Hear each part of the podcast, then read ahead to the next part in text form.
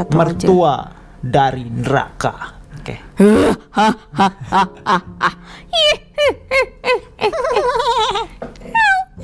Kok kayak gini sih? Welcome to teman jalan. buat nemenin kalian di jalan. Ini adalah problem yang sebenarnya hampir semua orang ngalamin sih, terutama buat kalian yang baru nikah, terus memutuskan buat tinggal bareng sama orang tua salah satu dari kalian. Karena nggak mudah untuk menyatukan dua keluarga dari background yang berbeda untuk tinggal dalam satu atap. Gimana sih rasanya punya istri dan orang tua yang gak akur? Kita dengerin cerita dari istri tertekan karena perlakuan ibu. Istri tertekan karena pelakon mertua berarti ya. Ya. Selamat pagi, maaf sebelumnya. Saya dari Kaltim. Kami ngontrak. Pembukaannya di skip. ya, ya. Kami ngontrak, setahun pernikahan kami berjalan dengan manis bersama asin pahitnya. Sampai kemudian ibu saya membujuk kami untuk tinggal di rumah ortu saya. Sayang uang, se- sayang uang sewanya, kata ibu. Awalnya kita menolak dengan baik-baik, tapi karena kerjaan saya dipindah luar kota dan saya nggak tega ninggalin istri saya sendirian, sedangkan istri juga punya kerjaan, akhirnya kami menerima tawaran tersebut. Praktis istri saya tinggal bersama orang tua saya. Saya pikir istri dan ibu bisa get along, ternyata ada kerikil-kerikil kecil. Mulai dari ibu komplain karena istri jarang masak atau istri yang betah di kamar dan jarang keluar kamar. Saya jawab komplain ibu dengan ucapan maaf, oke nanti saya sampaikan ke istri supaya dievaluasi. Padahal saya sangat paham bahwa istri saya adalah seseorang introvert yang punya anxiety disorder. Dan lagi ibu saya kerap kali menggunakan bahasa daerah yang susah dipahami oleh istri. Jadilah mereka jarang berkomunikasi. Untuk urusan dapur, saya dapat laporan yang berbeda dari istri setelah saya tegur karena dapat komplain dari ibu. Menurut istri, dari awal pindah setiap istri masak selalu dikomplain ibu. Entah itu dari cara masak, rasa, atau jenis menu yang tidak sesuai dengan selera ibu. Sebagai alternatif, istri saya menawarkan beli makanan di luar, tapi ditolak sama ibu dengan alasan boros. Dari hal-hal yang tampak sepele tersebut, konflik mulai membesar setelah ibu menjadikan istri bahan pembicaraan bersama saudari-saudarinya, yaitu tante-tante saya, yang menjadikan reputasi istri menjadi buruk. Tante-tante bukannya memediasi, malah mengkompori dan membandingkan istri saya dengan anak-anak atau menantu mereka. Istri sering mendapat perlakuan sinis saat tante berkunjung ke rumah dan itu terjadi tepat di depan mata saya saat saya pulang. Saya selalu menguatkan istri dan memintanya memaklumi ibu saya. Manusia semakin menua akan kembali childish kata orang. Kita anaknya yang harus lebih sabar. Istri saya pasti kuat, begitu saya pikir. Ternyata saya salah. Mental istri tergores. Bagi pendik Pengidap anxiety disorder, penderitaan terbesar adalah konflik batin antara ingin berinteraksi dengan orang lain dan di saat yang sama dia takut akan dihakimi oleh orang lain. Jadilah dia people pleaser yang canggung, terlihat nggak percaya diri, ngerasa serba salah, kecemasannya makin bertambah. Saking cemasnya, dia sampai gemeteran saat aktivitas di rumah karena takut salah di mata ibu. Karena nggak tega, saya memohon ke atasan untuk dipindah kembali ke kota asal. Akhirnya istri keluar dari rumah ortu saya dengan bumbu drama dari ibu tentunya. Kita ngambil kontrak lagi. Saya encourage istri untuk konsul ke psikiater, saya ajak dia healing dengan sering piknik ke destinasi wisata terdekat. Saya juga minta pengertian ke ibu untuk lebih husnuzon lagi ke istri. Untuk memperbaiki hubungan istri dan ibu, saya kadang bohong dengan bawa hadiah atau makanan ke ibu dan saya bilang itu dari istri. Begitu pula sebaliknya, saya lakukan ke istri. Ini orang hebat banget sih, anjir. Mohon doanya ya agar ibu dan istri bisa bersahabat. Sedih rasanya ngeliat konflik antara dua wanita yang paling kita cintai. Ini orang ekstrim banget sih. Gila. Kok dewasa banget ya? Kok Iya. bisa ya? Keren. Kok bisa sih? Keren orang kayak gini ngefollow akun kayak gini. Kok bisa sih? Kok bisa sih? Bagus ya. Hah, gokil. Biasanya orang eh, bakal milih kubu. Iya, Ah. kayak ibunya tuh harus memahami istrinya lah. Istrinya kan gini gini gini gini. Ah. Ada juga yang marah-marahin istri kan. Kamu tuh harusnya lebih paham dong. Ini kan Iya, ibuku, lu, itu bla bla bla bla kayak orang yang gitu. melahirkan aku kayak gitu gitu kan. Nah, Gila, Tapi di gila, sini hebat, dia itu hebat. lebih memilih untuk tapi aku mendamaikan, aku gitu. sebenarnya oke sampai pada yang poin terakhir tapi poin terakhir itu juga mungkin butuh untuk healingnya istrinya ya yang bohong bilang ini hadiah dari ibunya Iya, jadi kerasanya kayak oh ibu udah ngajak damai. Iya, ibu udah Terus baekan. Ibunya juga ngerasanya gitu. Oh, oh iya, menantuku udah mikirin aku kayak gitu menurutku Tapi emang aslinya sebenarnya hubungan tuh bakal lebih baik kalau nggak serumah menurutku. pasti gitu. gitu sih karena kalau serumah itu sebenarnya kita kan reveal things that nggak bisa semua orang bisa nerima gitu kan. Nggak Hmm. selalu bisa diterima oleh semua orang. Aku aja waktu harus eh, tinggal bareng sama orang yang kita tidak pilih itu kan nggak nyaman sih. Mm-mm. kalau kamu kan emang udah aku pilih buat ya udah kita tinggal bareng kayak gitu kan. Tapi kalau misalnya orang tuamu kayak gitu kan tetap aja ada perasaan kayak lagi nggak Aku di harus- rumah sendiri harus ngapain kayak gitu, ya gitu kan. Hmm. Bener nggak ini kayak gitu. Mm-mm, takutnya ntar Soalnya- salah Aku rasanya kayak value yang aku pegang itu itu aja udah beda sendiri sama orang tuaku. sama soalnya orang kayak tuamu juga. orang tuamu kan orang orang-orang baik gitu loh jadi kayak nggak mau eh, jahatin aku gitu kan misalnya jadi kalau aku salah itu biasanya mereka nggak ngomong jadi kayak baik-baik aja. Tapi ntar di belakang dibahas entah sama siapa kayak gitu misalnya. Ternyata aku salah kayak gitu. Soalnya pernah waktu itu kan eh, ibu nanya ke aku kan pendapatku tentang suatu hal. Terus aku bilang lo harusnya gini gini gini gini gitu. Terus dia oh iya iya iya iya iya. Dia iya iya gitu kan. Jadi aku mikir oh udah benar Setuju. berarti sama pendapatku. Tapi setelah itu dibawa ke grup keluarga kan dibawa ke grup ke keluarga ibu nanya kan gimana kalau gini gini gini? Gitu. Terus kalian tuh kan beda pendapatnya sama aku kan beda. Terus ibu tuh gini iya tapi masa kata Lea gini gini gini gini? Gitu. Terus jadi Dia ada domba. diadu diadu gitu jadinya. Jadi menurutku sih memang dia mungkin sepakat sama aku tapi Nggak berani kalau itu ngomong. nggak berani ngomong kalau itu dari, Dari dia. dia. kayak gitu kan eh, kamu dan saudara-saudaramu jadi mikir kayak oh ternyata itu ngeracunin ibu dari belakang ya kayak gitu takutnya tuh kayak gitu jadi emang apa ya jadi kadang tuh bikin bingung harus kayak gimana Awalnya juga gitu. sering digituin sama ibu aku ngomong apa gitu kan ke ibu secara personal terus tiba-tiba dibawa ke grup terus sama ibu di grup iya sesuai kayak kata Nero kan, hmm. ini tuh kayak gini gini gini gini anjir ditukil udah kayak tugas akhir aja diambil orang atau kayak buku karangan aja orang ini kan cuma ngobrol biasa sih Mm-mm, tapi dijadikan senjata gitu loh Ah. untuk dibentrokin sama yang saat itu ngelawan dia Hmm. gitu jadi nggak pakai nama dia sendiri jadi kalau ada apa-apanya pun biar musuhinnya musuhin kita gitu Iya. kayak dia tuh kayak bukan ngaku loh yang ngomong ya kayak gitu Mm-mm. makanya Tapi emang agak-agak kalau ibu ya emang ada problem dengan berke- mengambil keputusan secara pribadi itu ada problem ibu. Jadi kayak apa pun yang ada di dalam keputusan dia nggak mau gitu, bertanggung jawab nggak mau pernah mau bertanggung jawab mau, kayak gitu. Semua mau. tuh kayak harus ada basisnya eh, kata siapa kata siapa. tapi itu pun bukan benar basic gitu. tapi yang dia pilih sesuai, Sesuai sama, sama yang keinginannya gitu. Jadi, dia tapi kayak dia nggak mau disalahin. kayak ada dua ustadz gitu dua ustadz Ngomongnya beda misalnya. yang satu sesuai agama ya kayak sesuai agama goblok-goblokannya lah gitu kayak kita nggak usah sampai nukil-nukil ayat-ayat kayak gimana Iya. cukup sebagai orang Islam tuh pasti ngerti lah pasti kayak gini tuh. Nah. nah, tapi itu nggak sesuai tuh sama ibu. Akhirnya Hmm, ibu, ibu nyari ustadz lain. ustadz lain. Ustadz lain tuh bilang oh di ayat-ayat gini gini gini nukil-nukil kayak gitu. Tapi itu sesuai sama dia padahal secara logika sebenarnya nggak masuk gitu Hmm. dan ya. ayat itu bukan dipakai buat itu Ya, dan ayat itu lain lah. Itu ada asbabun nuzulnya ya bukan kayak gini eh, untuk pe- aplikasinya gitu kan. Tapi karena itu sesuai sama kepentingannya dia, dia lebih milih yang ustadz yang kedua kayak gitu. Mm-mm. Jadi menurutku sih dia sekedar tidak mau take responsibility of her own words menurutku gitu Iya, sih. iya, iya, itu aku ngerasa banget loh. Ta- Kayak- Dan itu banyak banget orang yang kayak gitu. Karena waktu aku ngepost ngepost soal chat free chat free itu ada salah satu sahabatku tuh yang nanya, kamu nggak takut tah kalau nanti kamu dicap sama orang-orang sebagai oh ini anti anak-anak nih kayak gitu. Atau anti orang ngelahirin atau anti kayak gitu gitu loh. So kayak ya ya aku nggak takut sih emang bener gitu.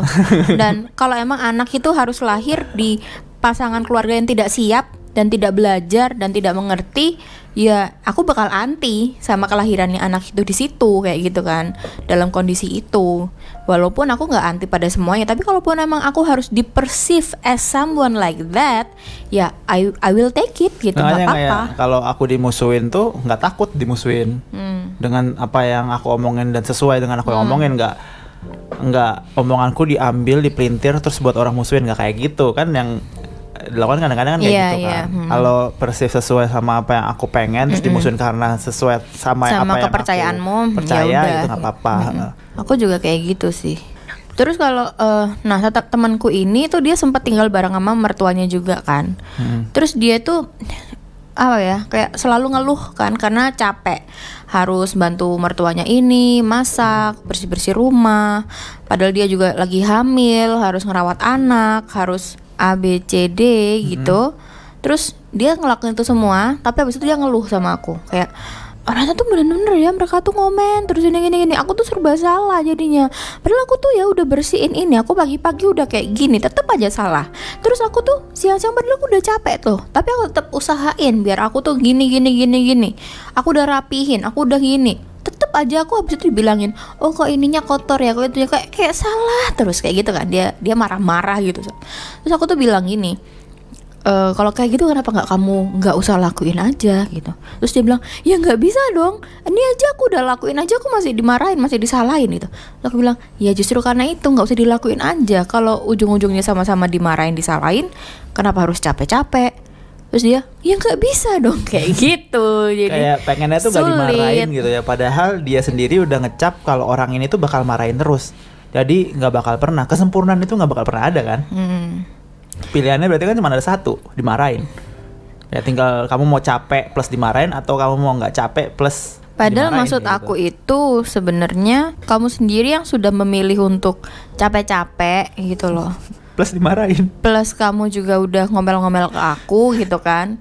Ya mana ya aku menerima dengan lapang dada banget ya kalau ada sahabatku yang curhat gitu kan ke aku. Cuman kalau itu tuh cuma kayak tikus yang ngejar ekornya sendiri atau anjing lah ngejar ekornya sendiri gitu. Intinya hewan apa pun yang punya ekor ngejar ekornya sendiri dan itu muter-muter terus gitu. Menurutku sangat tidak solutif gitu loh. Dan aku tuh emang tipe orang yang kalau ada masalah di depan mata aku tuh aku nganggepnya kayak puzzle. Terus aku nyari tahu gimana Ah. cara nyelesainnya. Padahal Iya. banyak orang justru malah mayoritas orang itu sebenarnya cuma pengen ngomel aja. Nggak pengen masalahnya pengen- diselesaikan. pengen, oh kamu pengen ngomel aja dan pengen kamu ngerasa empati kayak gitu aja sih daripada eh, solusi. Iya sih pasti mungkin ya mungkin bakal lebih enak kalau didengarnya kalau misalnya aku bilang ke dia oh emang ya mertuamu tuh brengsek banget. Oh kamu yang sabar ya. Aku tahu pasti capek banget ya jadi kamu ya. Hmm, kayaknya mau dengan pijet. condescending Hmm. kayak gitu ngeselin banget Cim. Aku soalnya nggak bisa ya manis-manis kayak gitu. Sulit gitu loh. Ya problemnya kamu tuh kamu punya kepribadian untuk ada hal yang bisa kasih solusi, ya kamu kasih solusi kayak gitu kan. mayoritas orang-orang- sebenarnya sih hal tuh selalu ada solusi soalnya menurutku Gokil. Kalau ya sih bener. Aku juga ngerasa kayak gitu. Maksudnya mau nggak mau kecuali entah itu kematian solusi- ya kematian, Kematian kan ada- solusi juga ada dari sakit. solusinya. Iya maksudnya kan eh, kita dealing with orang mati itu kan nggak ada solusinya aslinya kecuali nata diri kita sendiri kan tapi Ah, ah. nggak bisa balikin dia hidup lagi gitu loh maksudnya Kalau mikirin soal kayak gitu ya, oh iya, sebagai orang yang punya kerabat yang mati, maksudnya kayak gitu. Kalau aku sih mikirnya, ya emang, ya iya. kayak ada temanku juga yang dia itu saking beratnya hidup dalam pernikahannya dia sampai dia ngerasa udahlah aku mending bunuh diri aja daripada aku ngelanjutin kayak gini gitu kan ya yang namanya otakku ya kan dikasih masalah kayak gitu. cerai aja. nah daripada lu bunuh diri mah mending cerai aja. Terus eh, jalani hidup yang lebih baik kayak gitu kan. Tapi tapi di mata dia aku salah gitu loh buat ngomong kayak gitu kayak Kayak tega kayak banget nyuruh teman sendiri cerai kayak gitu. Padahal dia sendiri udah mau bunuh diri aja. Padahal aku mikir ya daripada lu mati ya kan? Kan aku sayang sama kamu ya Jangan sampai kamu mati dong. Kayak gitu ya. Mending mending mana? Kehilangan suami atau istri Atau kehilangan nyawa? Kayak gitu. Kalau menurut aku sih tetap hidup Ini tuh masih worth it untuk dijalanin gitu loh. Karena kita pengen kan yang mati sendiri gitu loh. Kita tahu masalah ini hidup misalnya nggak belum tentu lebih baik ataupun belum tentu lebih buruk kayak gitu kan. Tapi jalanin aja kalaupun lebih buruk makin buruk makin buruk kan paling ujung-ujungnya mati sih. Apa sih Iya. yang lebih jelek kepada itu kan udah. Jangan di skip gitu jadi nggak mau nggak mau tahu prosesnya kalian nggak penasaran tak prosesnya kayak gimana sampai akhirnya itu. Iya bakal ada episode apa lagi di Ah, ah. depan Bakal ada Wah turning event apa. Anggap kayak ya hidup ini emang penuh dengan penderitaan tapi Marvel movie masih keluar kok besok kayak gitu kamu masih bisa nonton kayak gitu. Hmm, masih pengen lihat endingnya Attack on Titan. Ya, sama kayak eh, endingmu masa kamu nggak pengen lihat perjalanannya nggak penasaran ceritanya iya. bakal kayak gimana gitu ya. Cuman emang aku nggak ngerti ya cara menghadapi orang-orang yang bilang mau mati itu tuh gimana aku masih nggak ngerti sih. Kalau logika aku emang cuma nyari solusi biar dia nggak jadi mati kayak gitu kan. Mm-mm. Ya kayak kalau lihat apa yang bikin tekanan dia pengen bunuh diri ya tinggal cari gimana cara tekanan itu hilang gitu kan misalnya. Mm-mm. Kalau aku pribadi dulu sempet sih ada masa-masa uh, hancur banget gitu kan rasanya kayak dunia tidak memihak gitu. Terus saat itu aku pacaran sama cowok yang beda agama. Mm-mm. Terus aku bilang ke dia, pokoknya intinya kayak dia tuh mau ninggalin aku gara-gara kita beda agama gitu kan. Terus aku bilang, kalau nggak ada kamu aku mending mati aja kayak gitu kan. Asik. Padahal kalau di logika sebenarnya ya ya bisa enggak gitu. Terus tahu nggak jawaban dia apa? apa? Ya daripada kamu mati mending kamu pindah agama aja biar bisa Bener, bareng bener. sama aku. Bener Dia juga, Jim. Iya jenius ternyata dipikir-pikir. Kok kepikiran anjir. Bener juga. Ah. Bener Jim. Iya, aku juga daripada mati mendingan pindah agama. Iya, iya, ya kalau sekarang, kan? ya kalau sekarang kan mikirnya kayak gitu. Sekarang nah. mikirnya kayak gitu. Kalau dulu kan nggak kepikiran kayak gitu. Dulu kan ya, ngomong mau mati itu like mayoritas orang mau mati itu kan cuman pepesan pepesan kosong. Iya, kayak I wanna die, kayak cuman figure of speech aja kan. Lebih Dan baik- mungkin temanku juga kayak gitu ya. Aku mending mati aja tuh ya figure Ya, of kayak- kayak speech figure aja. of speech itu lama-lama kepakainya tuh bener-bener terlalu sering dan terlalu maksud sih Jim. Lu ngerasa gak sih kayak makin lama tuh makin kecil aja masalahnya kayak daripada gua harus nemenin orang tua gua pulang kampung, mendingan gua mati aja kayak gitu kan. Hmm. Kayak ah nemenin orang kamu lebih baik mati aja kayak gitu kan kayak Hmm. daripada harus salaman sa- keliling keliling pas lebaran, mendingan gua mati aja. Astagfirullahaladzim. Banget kayak gitu loh. Iya iya iya. Tapi apakah emang harus kayak gitu supaya kamu tuh bisa ngilangin power dari kata kata-kata mau mati itu. aja kayak gitu ya. Jadi kayak yang aku pikirin sih kill me now kayak gitu kayak Mm-mm. KMN itu kan terus-terusan Iya. dipakai. ya aku menurut kayak ngeliat ada orang pakai baju jelek gitu kayak "Ah, kill me now. Iya, iya, iya. Kan bisa tinggal menjem padahal kan. Orang-orang ini benar-benar eh, memakai kata itu kayak segampang itu gitu loh. Aku nggak bilang itu jelek atau gimana ya, cuman karena pembendaharaan istilahnya mereka terlalu dikit sih menurutku. Hmm. Jadi kayak kenapa ya kayak gini? Itu tuh rasanya kayak dunia tuh mau runtuh atau apa gitu yang kamu cari ungkapan-ungkapan lain lah. Mm-mm. Kayak gitu. Aslinya kan bisa. Mm-mm. Cuman waktu kalau ada orang ngomong mau mati mendingan mati aja itu loh. Itu tuh udah mayoritas bullshit. Bahkan ada yang bilang aku kalau kalau misalnya besok aku nggak ada kabar, please jangan dicariin, aku udah meninggal. Ternyata bohong tapi juga. tapi kan juga kalau masalahnya itu orang yang kita tidak peduli kan doesn't matter kan Iya. tapi kalau ini tuh orang yang bener-bener aku nganggap dia tuh sahabatku banget dan aku literally nggak mau dia mati gitu loh jadi ya aku berusaha nyari solusi dong biar dia nggak mati kayak gitu cuman kadang-kadang kita harus sadar bahwa eh, hidup orang lain tuh bukan tanggung jawab kita gitu. Jadi aku bakal ngerasa bersalah banget sebenarnya saat itu kalau temanku akhirnya beneran bunuh diri misalnya ya. Dan aku bakal ngerasa oh nggak bisa stop dia kayak gitu gitu loh. Tapi aku juga harus sadar bahwa kehidupannya dia keputusannya dia gitu. Jadi itu bukan karena aku bukan bukan kewajibanku juga untuk nge-stop dia atau bukan ya apa pun lah itu urusan tuh tanggung jawabnya dia 100% kayak gitu sih. Jadi baik dia tetap jalan hidup kayak sekarang atau dia memilih untuk enggak ya itu nggak ada urusannya sama aku. Jadi aku sekarang lebih ke kayak gitu. Respect sama pilihan hidup orang. boundariesnya dia ada hal-hal sedekat apa pun aku sama dia tapi ada hal-hal yang aku nggak boleh sentuh gitu Hmm. eh kita tadi lagi ngomongin apa sih Ngomongin ada eh, mertua berantem sama menantu. oh iya iya benar-benar Kenapa jadi kayak gini ya? Eh, tapi harusnya tuh yang yang lebih yang lebih eh, related situ sebenarnya ada cerita teman kita Gimana? yang terbaru banget yang katanya mau cerai. Astaga, kamu Eh, itu yang paling relate kan? ya paling relate. Eh, coba ceritain coba. Oke, jadi aku punya temen cowok. Dia udah nikah sama cewek selama beberapa tahun. Nah, dari awal nikah, cewek ini dibawa lah ke rumahnya si cowok. Nah, cowok ini masih punya ibu kan, jadi ada ibunya juga di situ. Terus di rumah itu itu kayak di bawah standarnya cewek ini banget. Jadi yang rumahnya tuh yang kotor, berantakan, menjijikkan bagi dia. Terus sempit, kotor, berantakan, menjijikkan bagi dia kayak gitu. Terus juga kayak Banyak kucing ya.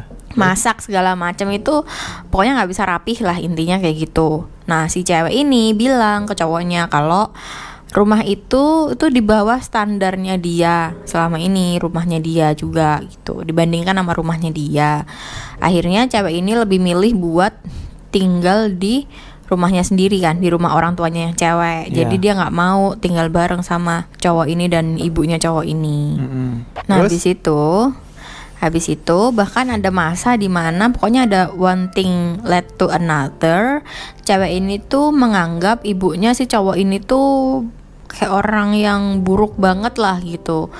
Nah, emang ada perbedaan sih di sini karena ibunya tuh orang yang ceplos-ceplos apa adanya, sekali diomong terus dilupakan lah kayak gitu. Tapi emang tipe yang kalau ada masalah harus Selesai saat harus itu juga. diomongin kayak gitulah pokoknya nggak nggak yang manis-manis itu enggak nah cewek ini tersinggung terus si cowoknya tuh berusaha mendamaikan gitu loh dibilangin ya nanti kamu kalau ada masalah apa-apa sama ibu jangan langsung berantem sama ibu ngomong ke aku dulu. Ntar aku yang sampaikan ke ibu dan juga sebaliknya. Si cowok ini juga ngomong ke ibunya kayak gitu. Kalau ada nggak suka nggak sukanya sama istrinya suruh ngomong ke cowok ini ya. Semacam cerita tadi itu. Iya, mirip banget ya. mirip cuman bedanya yang tadi kan dia berani ngontrak rumah. Yang mana itu kan area eh, terbebas dari pengaruh orang tua keduanya gitu loh. Sedangkan kalau di kasus ini dia kan nggak nyewa rumah sendiri tapi malah balik ke orang tuanya si cewek ini. Yang mana itu menurutku bakal membuat kayak seolah-olah eh apa ya cewek ini tuh bukan sebagai istri tapi sebagai anak gitu loh padahal kan dia udah jadi seorang istri kan. Harusnya kan bisa lebih eh, apa ya udah di luar lah di luar anak gitu loh kalau udah jadi istri menurutku ya. Tanggung jawabnya lebih besar. Apalagi udah punya anak juga. Nah di rumah orang tuanya ini si cewek ini bersikap seolah-olah dia masih kayak dulu kayak belum nikah. Jadi masih egois masih tinggi hati masih keras dan nggak mau ngalah dan nggak mau dengerin suami dan segala macam gitulah intinya suaminya berusaha untuk bawa istrinya pulang lagi. Karena bagi dia istrinya waktu di rumah dia seburuk-buruknya itu nggak pernah separah kalau lagi di rumahnya cewek ini sendiri gitu. Karena di rumah cewek ini kan cewek ini jadi kayak dalam tanda kutip princess gitu kan. Hmm, anaknya orang hmm. tuanya gitu loh nggak pernah salah gitu. Tapi nggak bisa gara-gara dia benci banget sama ibu mertuanya gitu deh. Sebenarnya kalau dari cerita yang tadi kita bacain kan Solusi kayak dari cowoknya tuh bagus banget untuk keluar. keluar dari itu jadi kayak zona netral Iya. gitu kan nyewa rumah kan zona netral kalau di sini kan nggak ada yang netral itu kalau pindahnya ke rumah salah satu kalau solusi sebenarnya sih sulit banget ya apalagi kalau emang si cewek ini udah berprasangka buruk juga ke ibunya ibunya sendiri juga selama ini kan nggak pernah tinggal sama Tapi menantu jadi ya sih ngerti. untuk berharap kayak hubungan mertua menantu damai itu. Hmm. Ah, Plus juga berharap ya harapan-harapan kayak gitu lah. Ya, padahal dalam satu sangkar tuh nggak mungkin ada dua queen bees. Hmm. Yang take charge itu cuma satu orang, nggak bisa ada dua, dua ibu rumah tangga gitu loh. Hmm. Kalau mau itu harus ada satu yang Ya mengalah gitu. Hmm. Jadi Dan kayak ngalah harus conscious ngalah kayak gitu loh. iya harus benar-benar sadar. sekarang saat ini adalah mengalah, ngalah, ngalah kayak gitu gitu loh. Kepalanya harus udah to the game kayak gitu. Iya. Gamenya dia adalah game ngalah kayak gitu. Iya benar. Bukan game untuk menang lawan orang tua Iya. atau misalnya game untuk menang lawan menantu kayak gitu. Emang harus ngalah. Entah itu dari pihak menantu atau dari mertuanya kayak gitu kan. Aduh. Tapi yang paling benar adalah kalau kamu ngambil pis- pisah rumah sama orang tua. Mm-mm. Menurut aku soalnya sebaik-baiknya apa pun orang tua itu kalau tinggal bareng orang lain yang dia tuh bukan dari klanmu sendiri pasti ada masalah. Dan Entah- sebaik apa pun orang luar ini nanti pasti ada clash karena emang nggak satu klan ya gimana ya udah Hmm, beda jadi gitu. kayak loh. eh, toleransinya beda.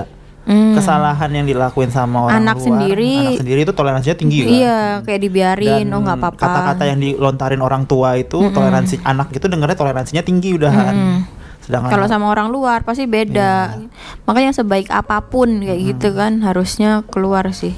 So far emang masalah teman-temanku ini rata-rata ya mereka masih tinggal bareng orang tuanya, mereka yang Iya. problem ini.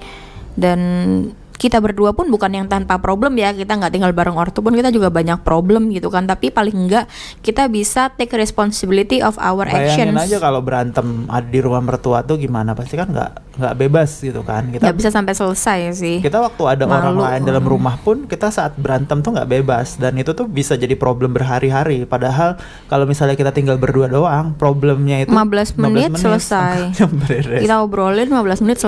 Selesai. Tapi kalau ada orang tuh kita malu kan, kelihatan kayak apaan sih berantem mulu kayak gitu kan. Padahal berantem itu adalah salah satu way of communicationnya kita mungkin Mm. untuk nunjukin bahwa aku nggak nyaman sama perlakuanmu yang kayak gitu, Iya, misalnya benar. kayak gitu sih. Jadi kalau saran kita sih ya mending ke zona netral. Mm-mm. Oke, I think that's all for today. See you tomorrow. bye bye